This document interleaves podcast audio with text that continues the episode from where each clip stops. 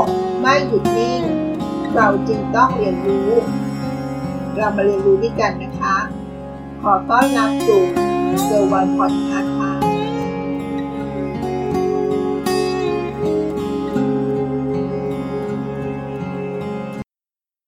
ฉากหลังกับการถ่ายรูปหรือการถ่ายวิดีโอ เป็นสิ่งที่เราควรจะต้องสนใจและให้ความสนใจนะคะ สวัสดีค่ะ ยินดีต้อนรับสู่ Girl One Podcast หัวข้อที่จะพูดถึงวันนี้นะคะ ก็คือฉากหลังค่ะ ลองนึกถึงนะคะว่า ถ้าเราจะถ่ายรูปตัวเอง หรือถ่ายรูปอะไรสักอย่างหนึ่งรวมทั้งการถ่ายวิดีโอ ถ้าเรามีฉากหลังสักนิดหนึ่งจะทำให้เราโฟกัสสิ่งที่เราจะถ่าย ให้ดูสวยงามมากขึ้น ดูน่าสนใจมากขึ้นนะคะ ดังนั้น การใช้ฉากหลังจึงเป็นเรื่องที่มีความสำคัญมากเลยใช่ไหมคะ หากเปรียบภาพยนตร์เป็นเหมือนกับการเล่าเรื่องราวด้วยภาพเคลื่อนไหวแล้วแล้วก็ การที่ผู้ชมจะรู้สึกถึงอารมณ์ของตัวละคร ในแต่ละซีน เหตุการณ์ที่เกิดขึ้น นอกเหนือจากองค์ประกอบในเรื่องของบทแล้วนะคะ รวมทั้งฝีไม้ลายมือของนักแสดง ก็คงหนีไม่พ้น เรื่องของภาพ ที่ล้วนผ่านการคัดสรรและการบรรจงแต่งแต้มให้สมจริงมากที่สุด โดยเฉพาะท่ามกลางสถานการณ์การแพร่ระบาดของโรคโควิดของโรคไวรัสโคโรนาที่ภาพได้กลายมาเป็นโซลูชันสำคัญภายใต้ข้อจำกัดมากมายเลยนะคะ ไม่ว่าจะเป็นการเว้นระยะห่าง ภายใต้การถ่ายทำหรือการห้ามเดินทางเข้าออกสถานที่ต่างๆ หรือการเดินทางข้ามประเทศ ซึ่งการจะแก้ไขอุปสรรคเหล่านี้ ด้วยเทคนิคการสร้างภาพขึ้นนะคะ เป็นการสร้างภาพขึ้นจากคอมพิวเตอร์คอมพิวเตอร์ generated image imagery CGI ก็นี่เป็น ก็นี่กลายเป็นทางทางออก และก็ความท้าทายที่น่าสนใจนะคะ และสิ่งสำคัญที่ทำให้ภาพเสมือนจริง ถูกสร้างขึ้นได้อย่างสมบูรณ์แบบมากที่สุด ก็ต้องอาศัยปัจจัยที่จำเป็นอย่างการแยกบริเวณระหว่างตัวนักแสดง และสภาพแวดล้อม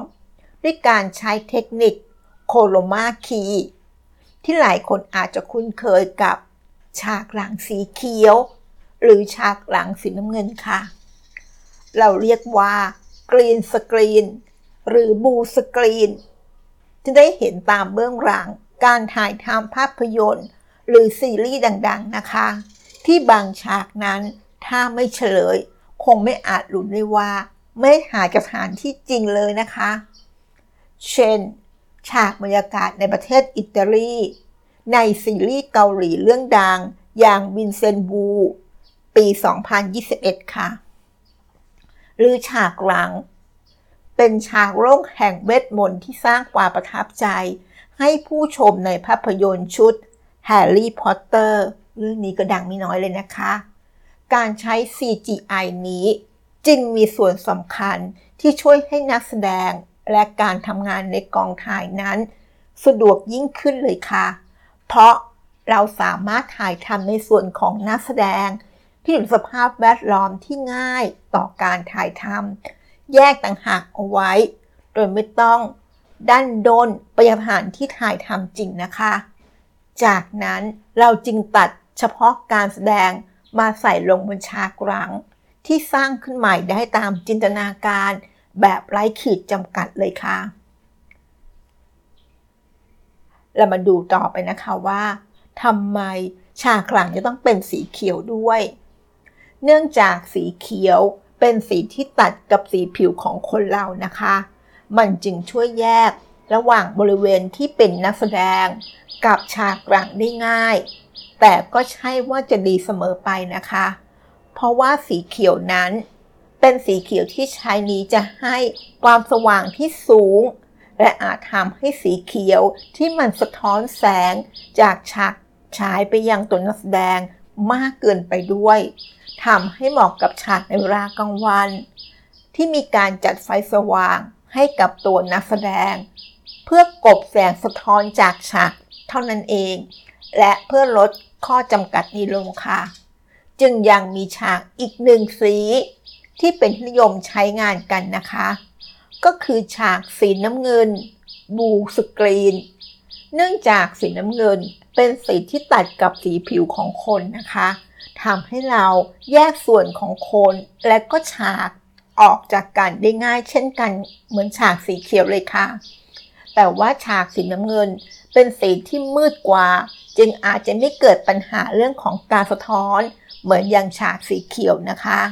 ซึ่งการเลือกว่า จะใช้ฉากสีเขียว หรือฉากสีน้ำเงินนั้น ก็มีอยู่หลายปัจจัย ทางเรื่องของสภาพแสงที่ต้องการ ระยะห่างระหว่างฉากกับผู้แสดง รวมถึงสีของชุดที่นักแสดงสวมใส่เหล่านี้เป็นองค์ประกอบสำคัญด้วยนะคะ ถึงแม้ว่าในปัจจุบันนี้ เราจะมีความก้าวหน้าทางเทคโนโลยีที่สูงขึ้นทำให้ระบบ AI สามารถแยกคนออกจากฉากหลังได้อย่างมีประสิทธิภาพมากขึ้นแล้วนะคะ เช่น ฟังก์ชันของกล้องในโทรศัพท์มือถือรุ่นใหม่ หลาย ๆ รุ่นเลยนะคะ ที่ใช้หลักการวิเคราะห์ แล้วก็ตรวจจับบุคคลในภาพ หาบริเวณที่เป็นขอบก่อนแยกส่วน เพื่อระบบตรวจจับได้ว่า เป็นบุคคล ออกจากส่วนอื่นที่เป็นพื้นหลังทำให้เราสามารถใช้งานได้ โดยไม่จำเป็นต้องอยู่บนฉากสีพื้น นั่นก็คือไม่จำเป็นจะต้องมีฉากสีเขียว หรือฉากสีน้ำเงินนั่นเองค่ะ แต่อย่างไรก็ตามนะคะ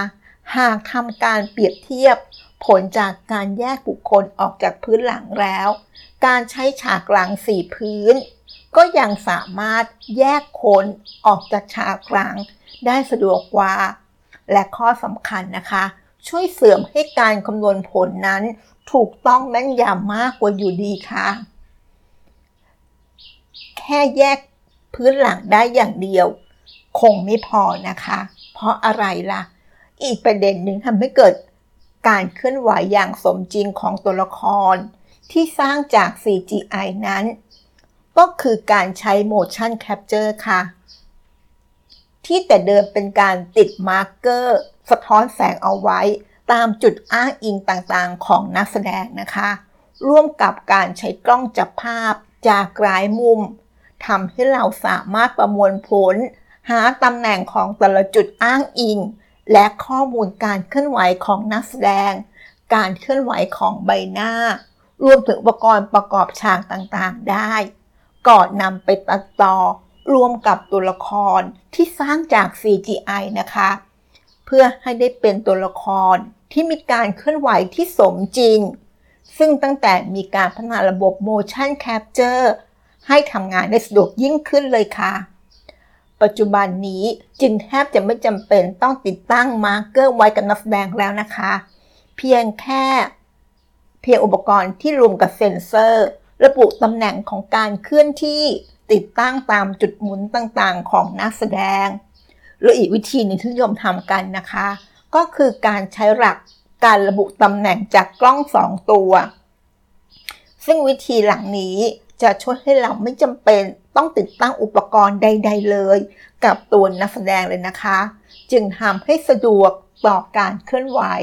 และง่ายต่อการใช้งานมากที่สุดเลยค่ะ มาดูตัวอย่างหนึ่งของระบบก็คือ k i c k n e c ของเครื่องเกม Xbox นะคะ ที่ทำให้ผู้เล่นควบคุมตัวละครในเกมได้ ด้วยการเคลื่อนไหวร่างกาย รวมไปถึงการใช้เทคนิค การเปลี่ยนใบหน้านักแสดง ให้กลับมาโลดแล่นในภาพยนตร์อีกครั้ง อย่างในภาพยนตร์ที่ชื่อว่า f u l l i e Seven ในปี 2015 ที่นำพอลวอล์กเกอร์ ผู้รับบทไบรอันโอคอนเนอร์ กลับมาอัมรานในฉากจบของภาพยนตร์อีกครั้งนะคะ หลังจากที่เขาเสียชีวิตลง หรือการนำใบหน้าของมาร์คแฮมิลผู้รับบท ลุคสกายวอล์กเกอร์ในวัยหนุ่ม กลับมาอีกครั้งใน The Mandalorian 2019 และ The Book of Boba Fett 2021 จะเห็นได้ว่าปัจจุบันนี้การใช้เทคนิค motion capture ได้บูรณาการต่อยอดเข้ากับหลากหลายการใช้งาน ทั้งในวงการภาพยนตร์แอนิเมชัน โฆษณา คอนเสิร์ต รวมถึงรายการโทรทัศน์ ไม่ว่าจะเป็นรายการ Alter Ego จาก Fox รายการร้องเพลงที่นำเทรนด์เมตาเมตาเวิร์สเข้ามาผสมประสานได้อย่างเหนือชั้นค่ะ ด้วยการแปลงร่างผู้เข้าแข่งขัน ให้เป็นตัวละครอวตารเพื่อแสดงความสามารถผ่านการร้องเพลงได้อย่างเต็มที่ และก็สร้างสีสันได้มากกว่าที่เคยเป็นนะคะ ต่อไปในอนาคต สิ่งที่น่าจับตามองอย่างต่อเนื่อง อาจเป็นการพัฒนา